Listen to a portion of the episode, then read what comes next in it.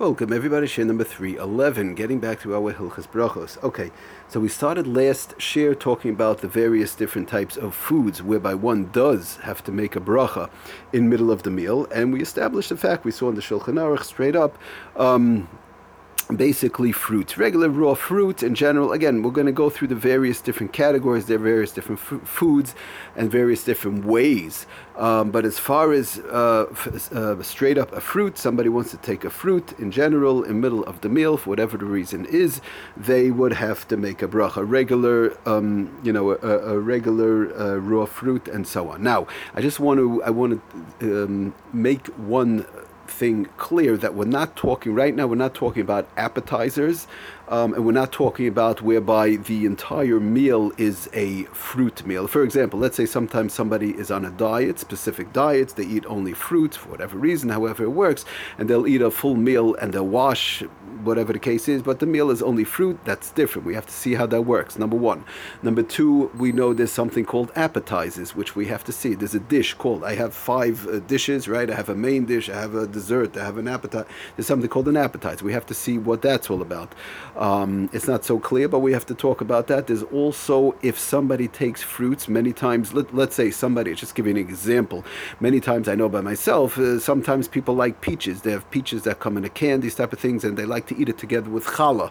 Um, sometimes there's various different types of fruits whereby people like to eat it together with the bread or together with the challah. There's some fruits people like to eat together with matzah.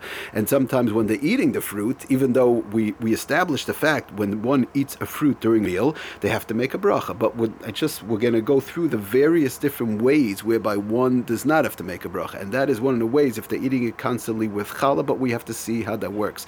Appetizers also are separately, um, like we said, and the various different situations. Sometimes if it's baked together in a, we said also cooked vegetables, one would have to make a, a bracha but again, sometimes when it's baked together, in um, in inside of dough, whatever. So that's a different situation. Right now, we're talking about straight up uh, regular fruits, and I just want to give some examples. We have an we know what we have an example as to what's happening.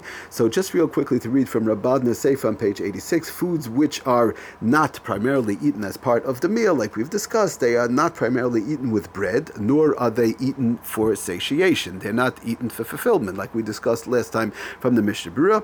Um, rather, they are commonly eaten as snacks. These types of foods are not exempt by the bracha made on the bread. Person may washes, makes a hamotzi, it does not exempt those foods. The, fir- the foods require their respective own bracha rishona, their first bracha. Now, I just want to explain another thing. These, even though the fruits whereby we, what we are talking about, one would have to make a bracha besides the exemption, exceptions that I mentioned, which we have to discuss, the it's only a bracha rishona. In general, it's only a bracha rishona, and the benching, the berchas hamazon, will cover the entire meal, including the um, including those fruits. Basically, basically, I mean, there's out cases. We're not going to get into everything, but uh, in general, those fruits, even though you do have to make a bracha rishona, a first bracha um, on that fruit, which we'll see some examples, the the after bracha does not have to be made in general. Now we'll see. Well, hopefully we'll get to Bezras Hashem all the way at the end. There are certain cases, possibly, yeah, but in general,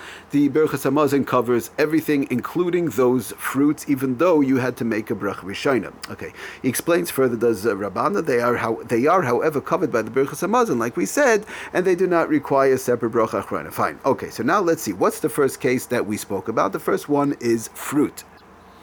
He goes on to say fruit requires its own specific bracha, whether eaten at the end of the meal as a dessert, right?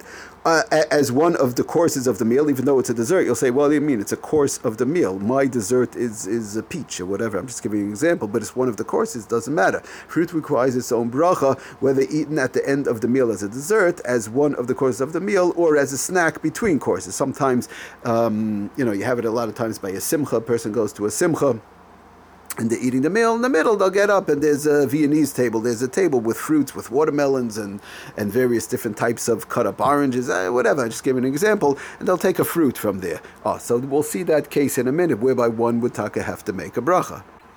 Now, one other thing before we go further and see the examples uh, which Rabbanah brings down in the Sefer, the as far as drinks, we'll talk about also. We'll we'll get to the drinks in general, how that works, and what falls under the category of drinks and so on. Okay, we'll get to everything. Bezras Hashem. There's a lot to talk about. Obviously, it's a big meal.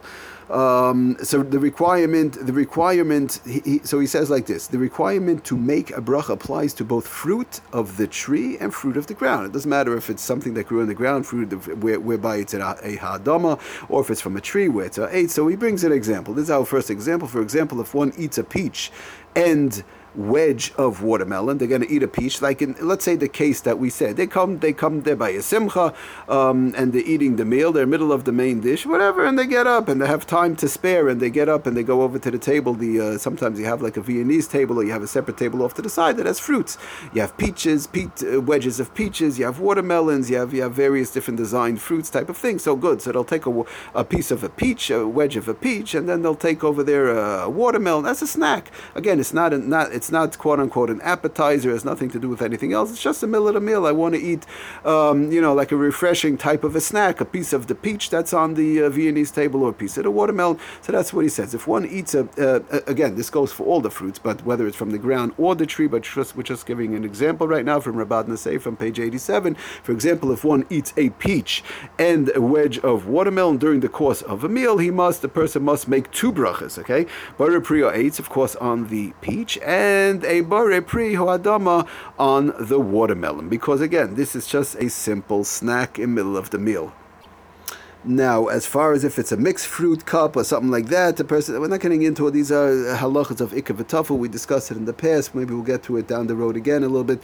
But right now, simply one and one. That's it. They have to make that bracha. Okay. So now he continues on just uh, he finishes off the requirement to make a bracha on fruit eaten for dessert, right? In, in the cases that we've been talking about, fruit uh, as a dessert or as a snack or so on applies even to if it's cooked. We saw in the Mishnah even cooked, whether it's baked, it could be it's a canned fruit. Sometimes people take a canned fruit, like I mentioned, the, the canned peaches that were very sweet with chal and so on, a dried or a processed type of a fruit as well, to raw fruit. All those, it doesn't matter the way it is in general. Again, again, unless it was baked a certain way with certain items, which we'll talk about. But as long as it's a reg- regular straight up fruit, even though the fact that it was cooked or baked or canned or dried in general, just plain eh, or, or raw, so those those items one would have to make a bracha. He just brings down in parentheses that however foods prepared from fruit, which are made primarily for a for use in a meal, which we're going to talk about for satiation. Okay, we have to see how that works. Do not require a separate bracha.